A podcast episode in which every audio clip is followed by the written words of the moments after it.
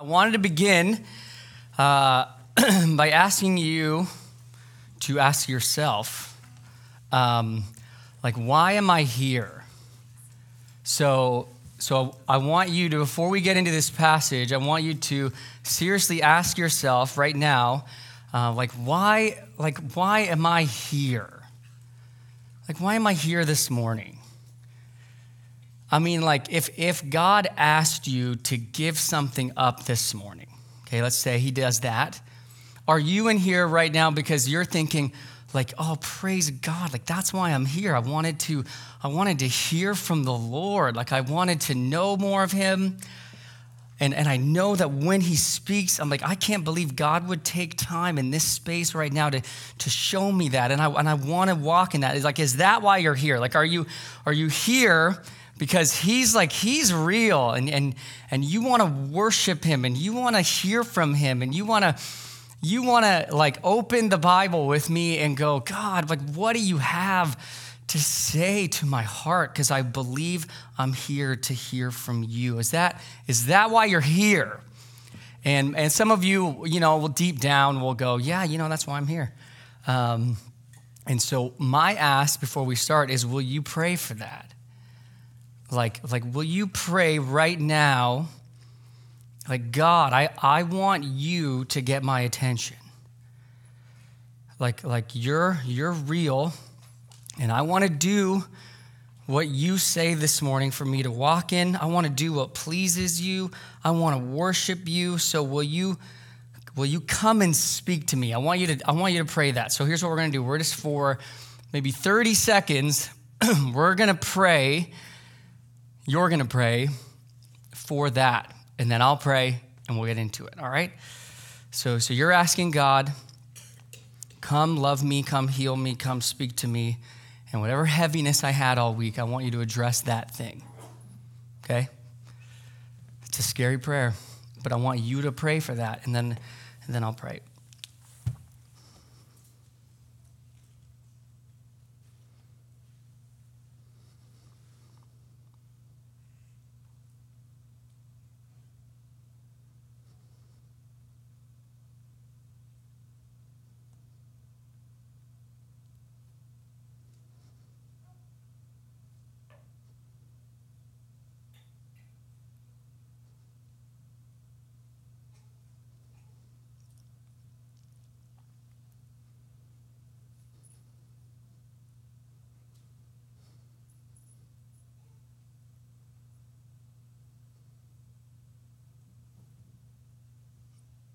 And Father, I just I join with all of us here just in desperation to experience the reality of the power of your word. And we we're here because you're a good father and you've brought your kids together for this purpose and we can't experience your power without the work and the help of the Holy Spirit. So I just ask, Holy Spirit, that you would impact and bring great change. I pray against just the enemy in Jesus' name, any lies in Jesus' name, that you would, when truth is, is heard, would would break enslavements to things that are lies. I just, I pray that we would be met with your power this morning. And I, I just, I pray we would not tremble out of fear, but we would tremble out of joy that God might actually say something. And I pray we'd be ready. I pray our, our hearts would go, yeah, that's, I think he's been telling me that for weeks, and now I'm going to obey. Or I've been pushing that truth out for weeks and now I'm going to let the love of God come in in a way I've never had before. So, Holy Spirit, I ask for your surgery. I ask for your power, and I pray we would hear from you. In Jesus' name, amen. Amen. All right, so we're in First John chapter 2. We're looking at 28 to 310. Oh, by the way, uh, starting now, uh, we have uh, a newsletter that's going to be going out bi weekly. So we just put this on the website. And what we want to do with this newsletter is just give you uh, a few things. Like I'll bring a devotional once a month, that just a small thing that I'm praying for us as the church. Uh, and then they'll be like, here's what's upcoming. Here's what we need to know about, you know, for example, Christmas Eve. And these are ways, it's kind of our bulletin because we don't, you don't get a bulletin. And sometimes announcements are like, you know, not really heard. So we wanted to c- communicate in a way that is just helpful and fruitful.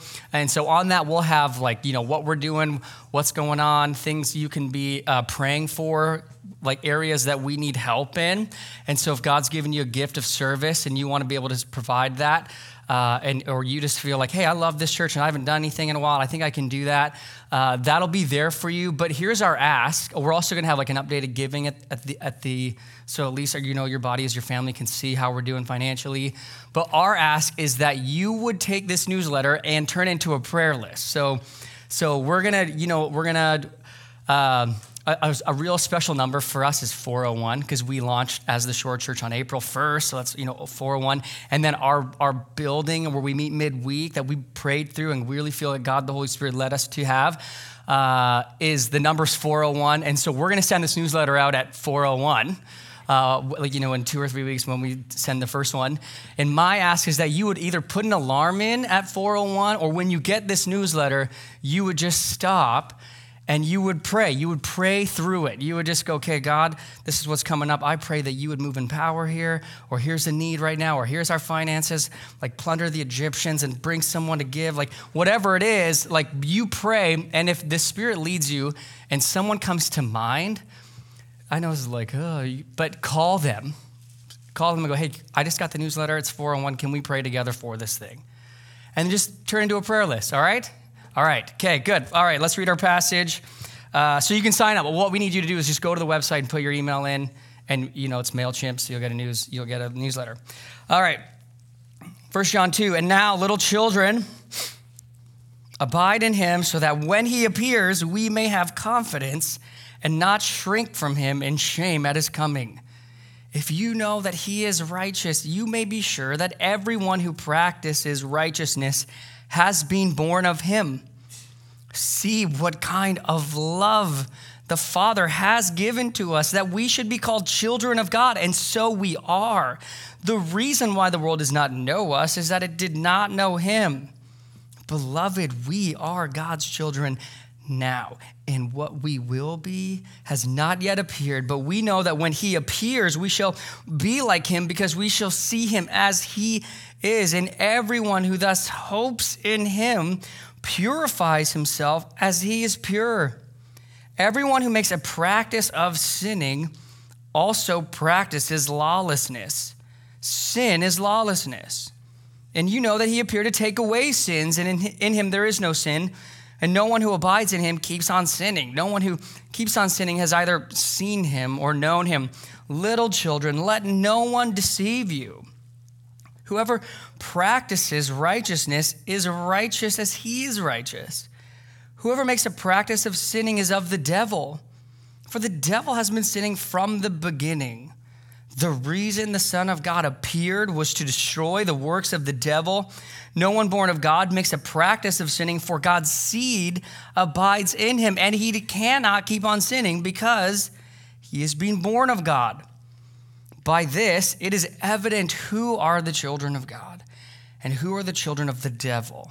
Whoever does not practice righteousness is not of God, nor is the one who does not love his brother. All right, so we're going to look at three uh, joys, unchangeable realities or truths um, that are simultaneous in the life of every uh, Christian. These are three joys, three things that are happening in your life if you're a believer. We're going to look at the joys of our position, uh, the joys in this passage of our perspective, and then third, the joys of our practice. Um, so, the first, the joys of our position. We're going to look at three verses that, that are woven throughout our, our passage that speak to our position. So, we're looking at the joys we have in our position as children of God. So that's the first first one. Okay, so so the first where where do we see this in our passage? Uh, the first one is in verse one of chapter three. So if you have a Bible, go ahead and look at that. He starts out this way. He says, "See what kind of love the Father has given."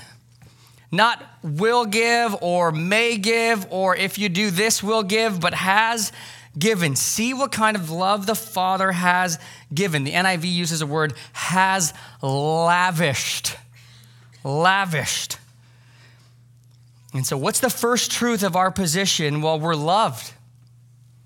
We're loved. We have the love of the Father. And it's a love that was given to us. And, and what is this given love that shows us the truth that we have the Father's love, that it has been given, because you want to know how do we know that the Father's loving and He's given us this love? See what kind of love the Father has given us that we should be called, that we have a position, an identity of what? Children of God. And so we are. Uh, that's breathtaking. in, uh, in Galatians 4 4, Paul, in a, in a like uh, panoramic, beautiful way, says it this way But when the fullness of time had come, when, when God's perfect timing and all the prophecies were coming to this fulfillment moment where everything was aligned up in how God wired it to be for this moment in our history, in human history, when the fullness of time had come, God sent forth his son born of a woman, born under the law, born under the condemnation of, of, of as humans, we're under the law. We all know that we're to love God, love one another. It's in us. We know when we lie, we have this, we have this law over us who's born under what we've been born under to redeem those who are under the law, so that, why? That we might receive adoption as sons. And because you are sons, God sent the Spirit of His Son into our hearts, crying, Abba, Father. So you are no longer a slave, but a son. And if a son, then an heir through God. So, what Jesus was sent to procure at the cross by redeeming us, by taking our sin and the payment that we deserve on the cross, and He died for that, what He was purposing and doing in that moment was to give us adoption as sons, as family heirs, being bought into a family. Uh, the, the firstborns, they received everything. And so Jesus was the firstborn, God representing all of us who would be in his family, so that what he gets, we get, so that God the Father will love you with the same compassion, passion, and fervor as he loves his own son, Jesus so that we could be brought into his family. And then, because of the Spirit of Jesus, his son, we now, by the Spirit, are crying something out in our hearts. What are we crying out in our hearts? Abba, Father. He says, Beloved, we are God's children now. This is this is true right now. This is the position you have as a believer. It's the position you will always have. You will always have in God's heart what you have right now in eternity. That won't go higher or lower. That's your position. So let me ask you a personal question if it's okay.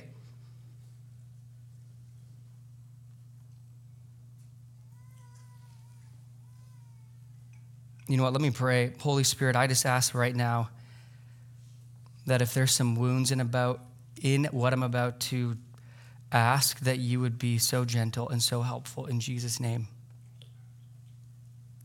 Let me ask you this question. When you were a child, what was it that you craved to hear, that you hungered to experience from your earthly father? Some of you teenagers right now, you, you can answer that pretty quickly. But let me ask it again. When you were a child, what was it that you craved to hear or you hungered to experience from your earthly father. And don't just wait for me to, to, to like say what's next. I want you to I want you to think about that answer because it's going to affect how you live and how what you believe about what the Bible is about to tell you. Maybe it was protection. Maybe it was just like interest. Maybe you just crave like the like just notice me. Or, uh, or it was a word of affirmation, like I'm proud of you, or guidance, like you actually care about my life and you actually are speaking into it. Uh, how many of you growing up, that's what you crave? One of those things where, where you can tell you, even still, you crave it today. Like you think, if I could just get the acceptance of my father, and, and, and so you tried. You, got, you tried to get the grades you thought he would want you to get, and you, you know, maybe some of you grew up in like a religious environment where like your dad never showed you his own life and struggles. And so for you, it was just if I just, if I could not sin, if I could show him that I'm a good kid, then he'll, then he'll love me. Then he'll love me. I don't know, I don't know what it is for you, but whatever it was, John wants you to know. Now catch this, you've received everything you're wanting from your earthly fathers in Jesus, you've received that by your heavenly Father.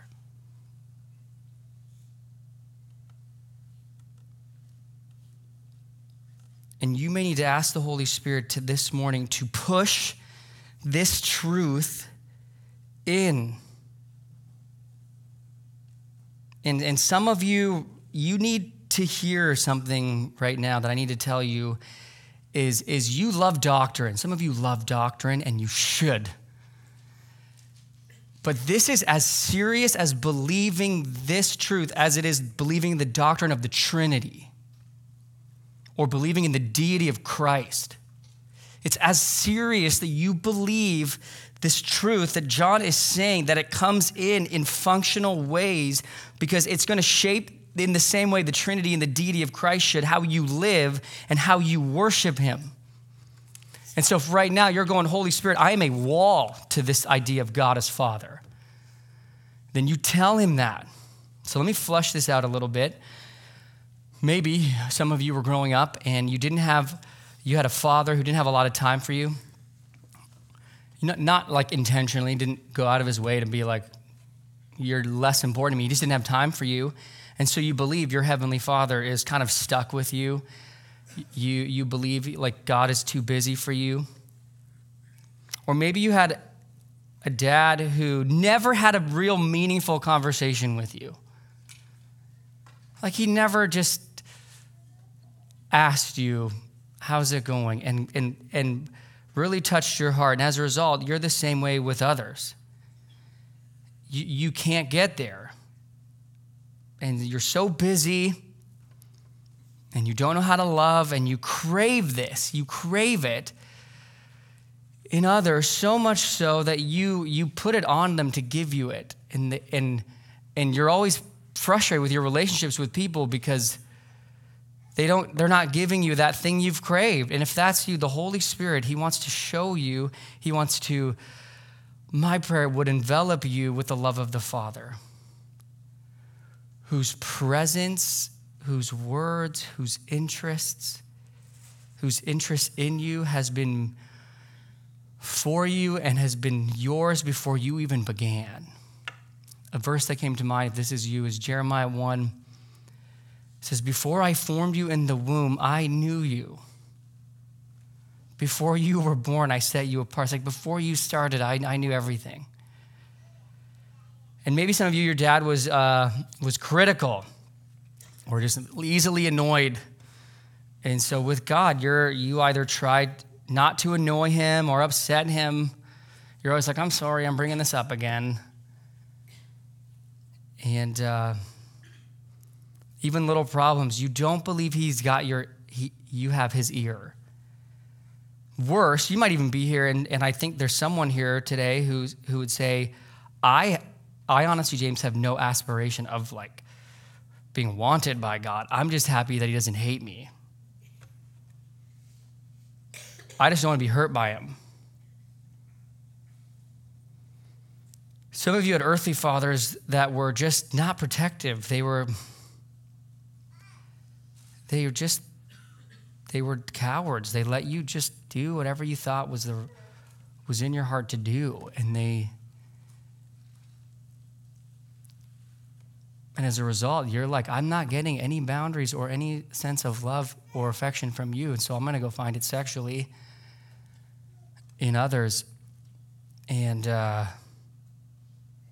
as a result you you find it really hard to love your spouse the way god's calling you to because you have a lot of shame and you have a lot of i don't you don't even know how to process this kind of regret and uh,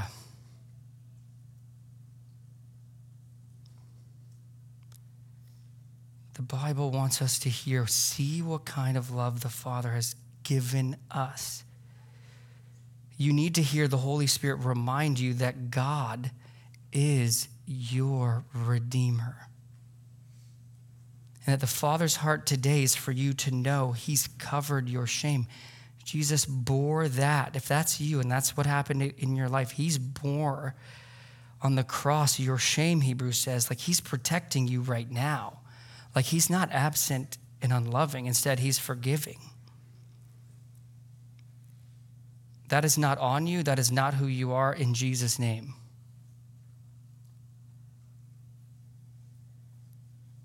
Your shame went on Jesus so you could have a new power as a loved, dearly loved, cherished son and daughter of God.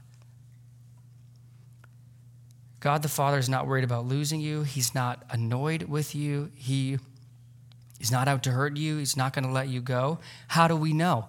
Because Jesus stayed on the cross.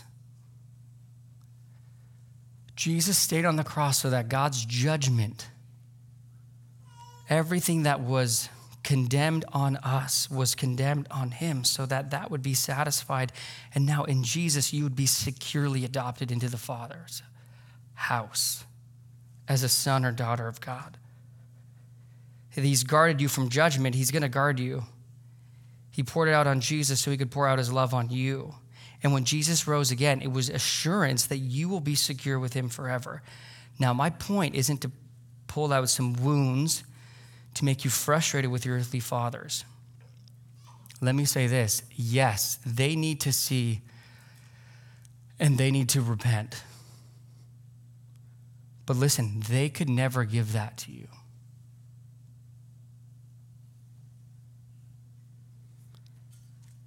In Jesus, the Father has come to bring, bring us, bring into us everything we've ever wanted to hear and have from our earthly ones. And right now, through Jesus, you're dearly loved as a son or daughter of God. This is your position. You have to believe this as you believe the Trinity. You're dearly loved by the Father. He says it again in verse 2 Beloved, we are God's children now. You don't need to earn it, Jesus has done it for you. In eternity, you will not be worshiping your earthly dad. You won't. That would be the worst. You will not be worshiping your earthly dad. Why are you worshiping him now?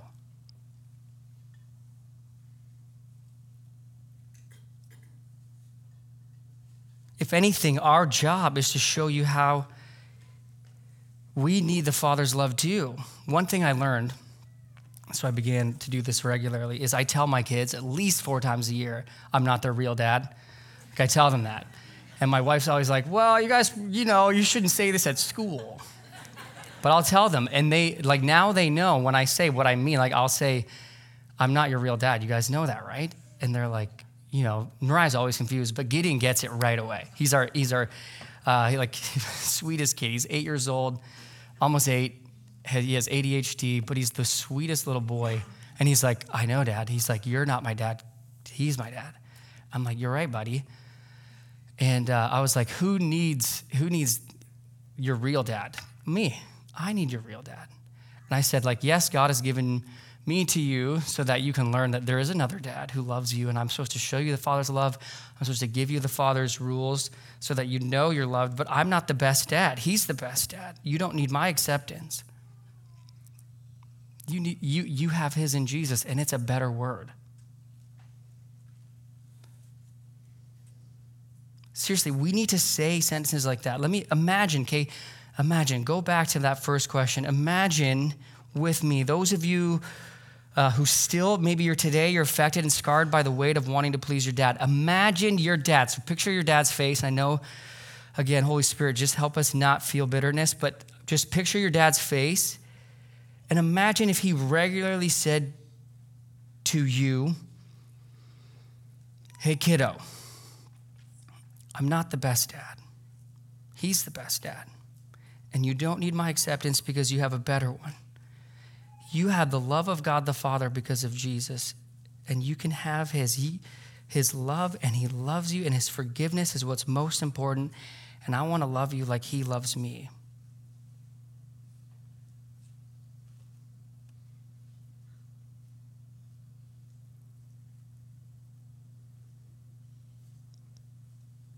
And one of my jobs is to keep telling you when I'm not a good dad so that I can show you I'm a child who needs a good dad. Okay, I literally had to do this two hours ago.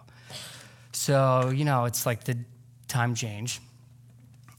Um, and like, like, we covet a noise free home in the mornings because like once the baby's up or you know you know as a like you know what it's like if you if you have family and you have kids uh, and as a husband you're just up early because you want to protect your wife's sleep and so if a kid makes a noise you go from like zero to ten right anyone any dads in me so um, so like we had these chairs and tables out in the hall. I don't know why, but we had them out in the hall. And Joey, our five-year-old, knocks over the loudest table.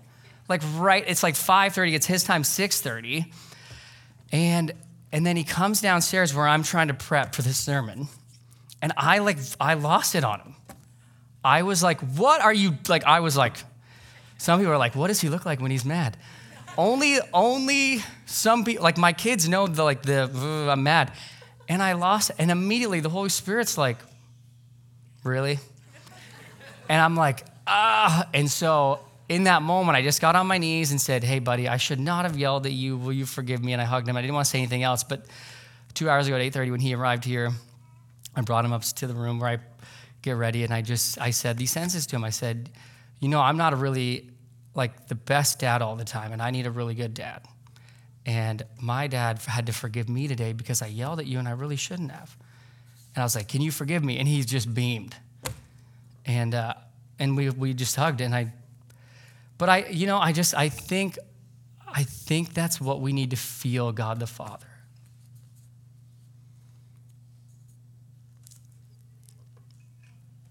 Okay.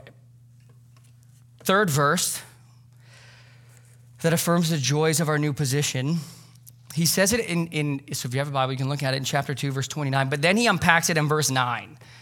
He says it, so just look at verse 9. We might have it up. Yeah, we do. Okay, so no one born of God makes a practice of sinning because or for God's seed abides in him.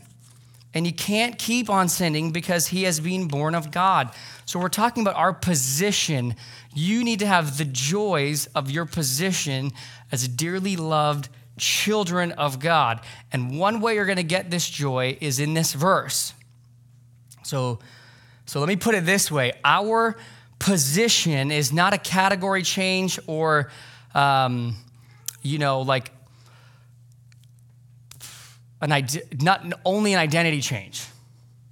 Meaning, okay, now you're forgiven and now you're accepted, now you're adopted. Just believe that. No, no, no. It's more. Look at what he says. Our position is new. There's a new life change. I mean, look at the language. God's seed abides in him. Many times in John's writing, he uses the word born of God. So you need to hear this. If you're not a Christian in this room or you're just kind of checking out Christianity, this is really important because this will make so much sense to you, I hope. A Christian is not just someone with new beliefs and a new way to find their path or their truth. That's not a Christian. A Christian is, is literally a miracle. It's someone who's new. They've been made new with a new seed. Paul says, uh, like, you're a new creation, you're a new creature. And, and so think about it in, in the sense of like if, you know, our kids reflect us because, you know, our seed is in them. Meaning, like people point out all the time, like, oh, like you know, whatever one of my kids do, that's so James. Like, you know, when you you're visiting like a newborn, especially, and they're like, oh, they're so you, they're so you. They just pooped again. That's you. Um, that that's what's happening.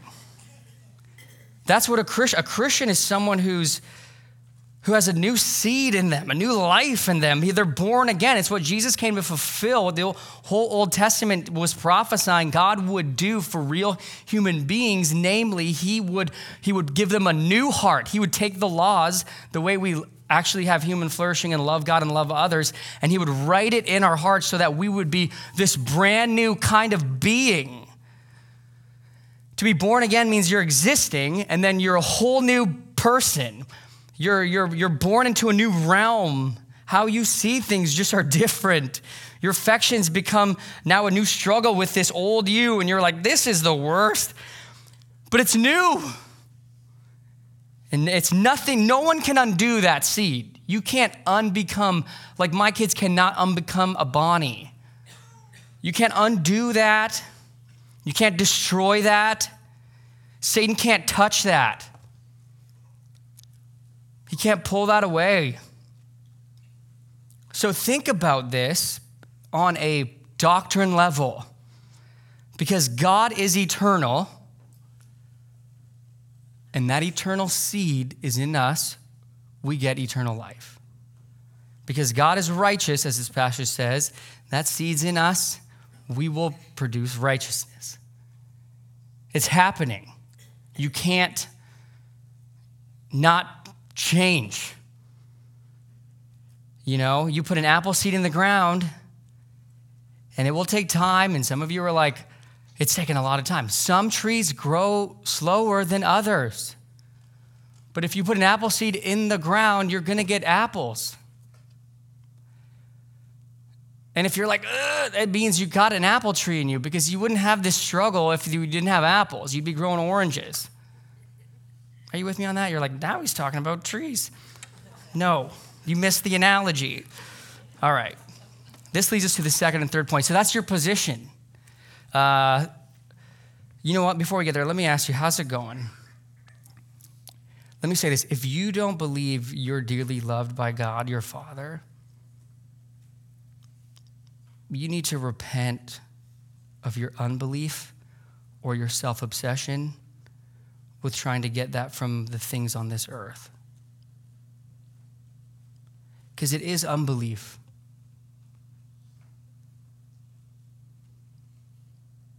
You're believing other truths that are not true to God's word and his love.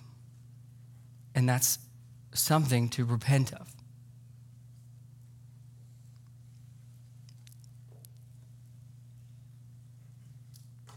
Okay.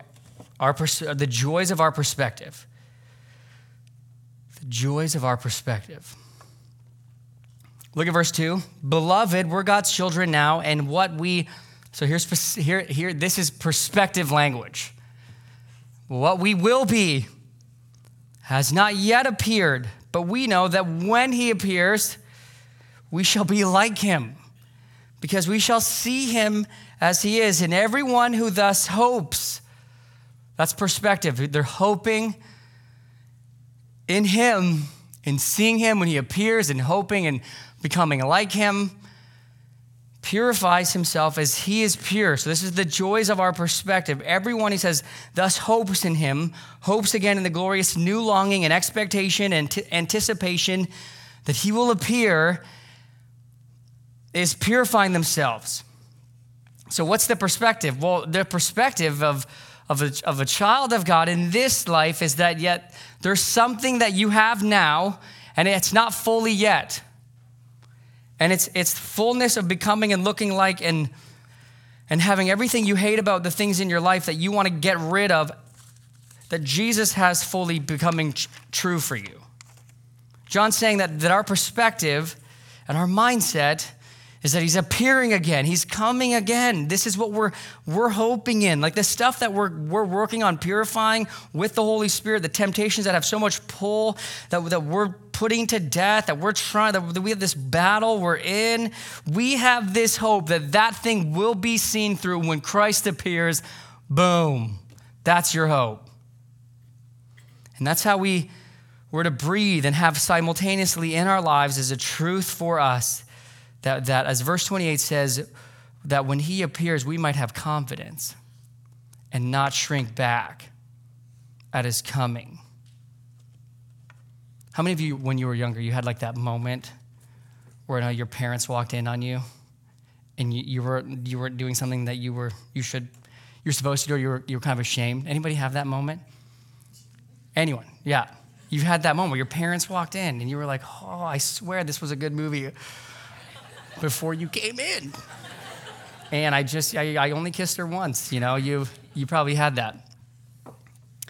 Um, I, I think he's just saying, like, and just so you know, like, I got on my knees on Wednesday and just this morning for this one. This is not real to me yet. Like, I don't think like this. I actually do not think that when I wake up in the morning, I don't have hope for his appearing. I don't. So I was pleading with God all week that He would somehow work a miracle in my soul. And maybe I just have to memorize these verses, but that I, I, would actually really believe and have my hope set in His appearing again. I don't. I don't. So that's what I'm asking the Holy Spirit to do in my life. But but uh, but what He's saying is that if if we like you know like if you knew for example you were gonna if you were going to get an inheritance of $10 million in six years from now, that hard year two or three wouldn't, you would be like, that's, it's fine. Like in three more years, I'm going to get this.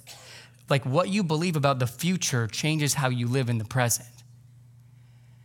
And, and, and if you believe you're going to see him like that, you're, you're going you're to start shaping your priorities, the things that come into your mind and heart, the things that you're orienting your whole life around, your priorities will change. Because if Jesus walked in the room of your life, you, you would want to set it up in a way that you wouldn't be like, oh, I'm so sorry. Like, I was going to actually be a disciple who makes disciples. Like, in 10 years, I was just going to wait for my kids to grow up, and then I was going to take you serious. Like, that would, you don't want that. And I, I think he's just going, like, like, don't be deceived by those who are just saying you don't really need to live for God or do what God's saying right now. Because they were.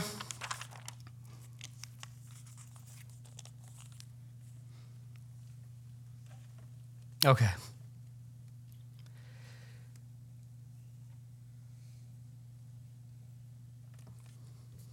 I'm going to skip this page.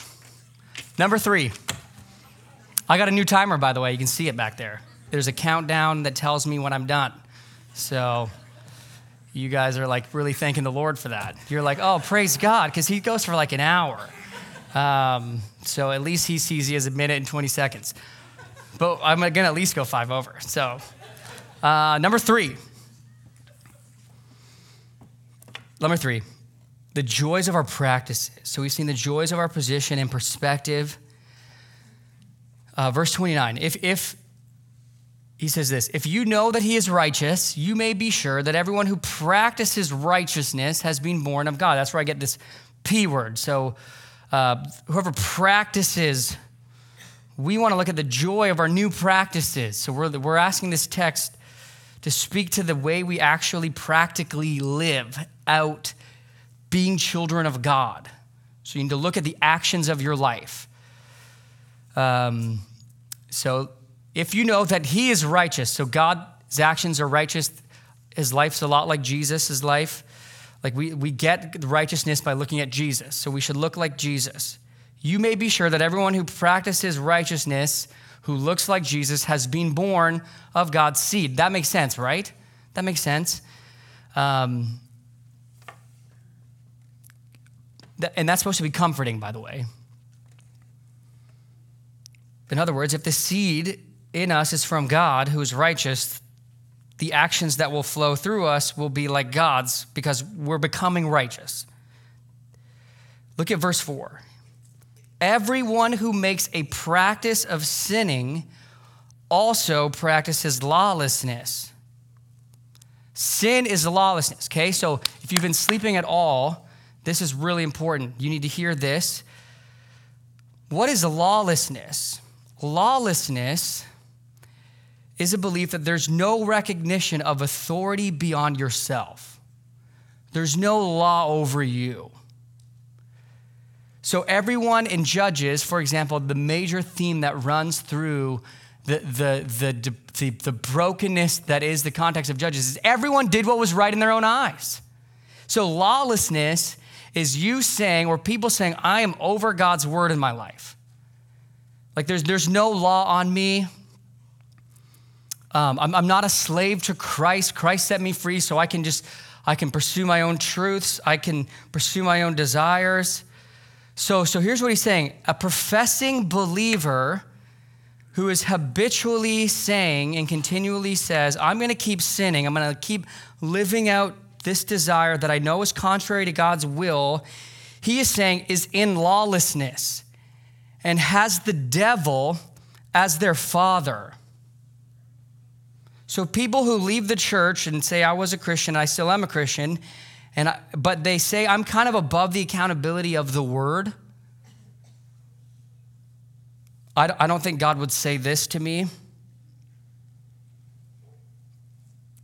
I, I don't need to obey all this old Christian doctrine that was specific to a specific time. John would say that's just a different doctrine, and you have a different father. And, and he would say this like God's word is his life, meaning God's word is his flourishing. So that so so the happiness that we long to have and experience that was meant for our souls is one where we're obeying and trusting and living out of God's word. And it's evidence that you have God's seed if that's what's going on in your life. He says, look at verse 5. He's like, this is why Jesus came, by the way. Like he appeared in verse 5 to take away sins. That's like that's what's hindering us. That's what was hampering us. That's what's dehumanizing us. If anything, Jesus has come to take care of the biggest mess that's infected and affected everything. This was the main objective to redeem us from so that we could be brought in. And it's the reason he's showing up. So he's like, let no one deceive you. That's why Christ came, not to free you so you can keep sinning in different new ways to, to kill that because in him there's no sin. This is why he says, No one who has relationship with him, in verse 6, no one who abides in him keeps on sinning. No one who keeps on sinning has ever seen him or known him. Do you hear what he's saying? He's saying, No one who's spending regular life with Jesus, knowing him, experiencing him, wanting to worship him, if that's how you're spending your life as a believer, is going to not care what the, the God you're worshiping says about your life. Okay, so if I'm in a relationship with my wife and I tell her, like, I really love you, but I keep bringing in women all the time into my home, and she questions me, like, I thought you loved me. You know what? I'm gonna love you on Sundays, and I'm gonna love you when we can do this and this. You would be like, meh. And, and, and like that's what he's saying. Like he, you know, someone who says, I know Jesus hates this, but he loves me, doesn't work. None of those, I mean, let me say that this way. He does love you. I mean, if you're, he, he loves you. But what, you need to know is if you're there this morning, his love is going to reveal some things to you where you need to repent. Eugene Peterson, he translates in the message this way None of those who do practice sin have taken a good look at Christ. Okay, so, so, so let me get a little pastoral here because the last thing God is after this morning is some moral performance without any heart or relationship to Him. I mean, that's the last thing. He's not saying gain salvation by practicing or obey the law, and if you do, then you're a child. That's the last thing You know, you've been transformed by the Spirit. You will produce the same fruit as Jesus. You will be hungry for the kind of character that you love so much in Jesus. He's saying, don't be deceived by those who are like, you can have Christian beliefs and live however you want. He's saying, oh, son and God, daughter of God, follow me, abide in me. It's strong language. But, but again, let me, people have come to me and they're like really troubled by this passage, right? They'll say things like, um, I've done something really bad, and I don't know if I'm a Christian. And I'm really worried about if I'm a Christian or not because I've, I've either committed adultery over and over or I've, I've done something really bad. I've really wrecked someone's career. I've lied. I've taken, I've cheated. I can't be a Christian. I have no hope. I can't believe I've done this thing. I can't believe I've. And um, I learned early on from just being in ministry and from other pastors is I'll say, Why do you believe that? And they'll say something like, Well, like, you know, the Bible says that if you keep sinning, you know, you're not from God. And they'll feel this incredible angst. And they'll say something like, Real Christians don't sin. And I've been told that real Christians don't, don't do things like this. Okay, so here's the question we need to approach this person with. If you're discipling this person or you yourself are right there today, is why has it taken you so long to be so hopeless?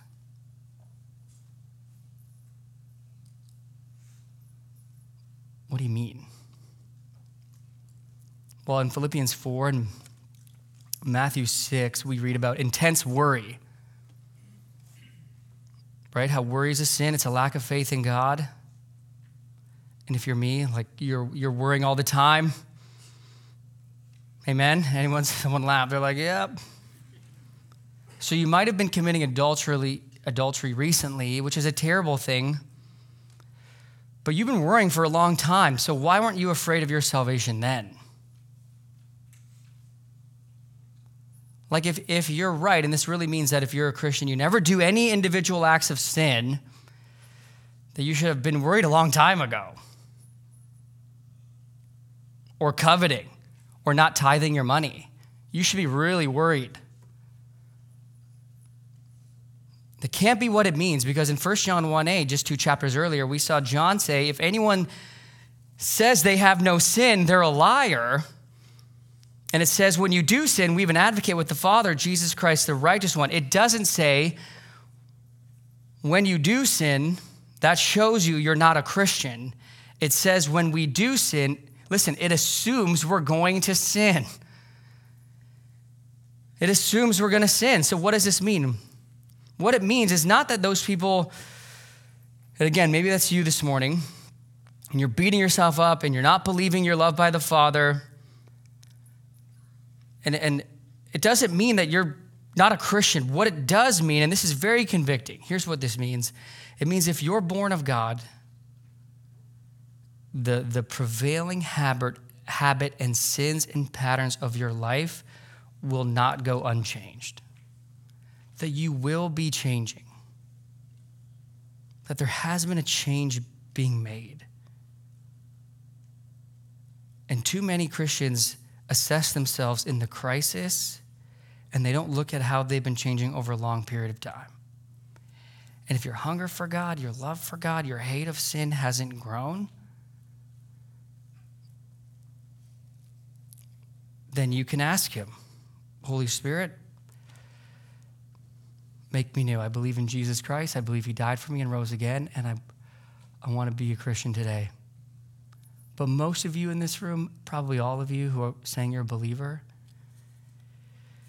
you need to know God's seed is not a tidal wave, it's a seed. And some seeds take time. And we're called to water them in spiritual disciplines. We're called to grow fruit on Jesus' mission. We're called to obey God's word. That's why you're in this room, because his seed's in you and you're excited. So here's the question I want to ask as we close What do you need to purify with the work of the Holy Spirit? Maybe it's a character, maybe it's a habit, maybe it's unrepentant sin, maybe it's a dark place. What has, or listen, who has too much power in your life? What is still a secret for you? And immediately the Holy Spirit just pointed you to something. Be encouraged. Like that was God. Like God is in this room and He's purifying. Because listen, you're righteous. And until you believe that you're loved by the Father because the order matters, you won't have what He's wanting to purify. Be pure. But you will never be content because the seed in you is righteousness until you purify that thing.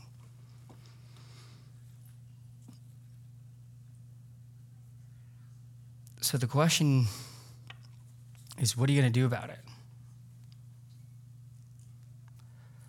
All right, let me pray.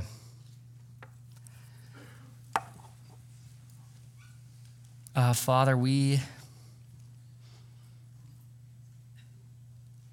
we want to respond right now. And some of us don't want to respond.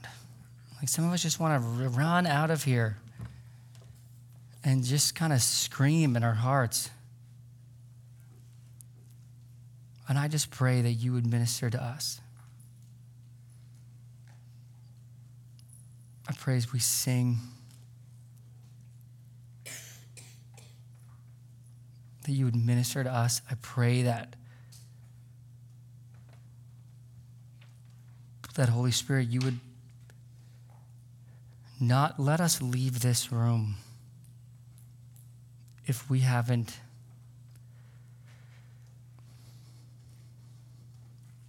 heard this word as true for us. I pray you wouldn't take communion if we haven't asked you to press deep into our hearts that we are dearly loved by you, Father. And I pray we would respond with faith. And I pray that we would get prayer if we need it. I thank you that we have joys. Lord, I, I pray that we wouldn't find this something by your Spirit as unbearable, but as joy. I pray we would think regularly this week the joys of our position the joys of the fact that you're coming again and we'll see you. I pray that would bring happiness into our real everyday life. And I pray that we would have happiness in wanting to live holy lives. So only you can do that. And I pray you would. In Jesus' name.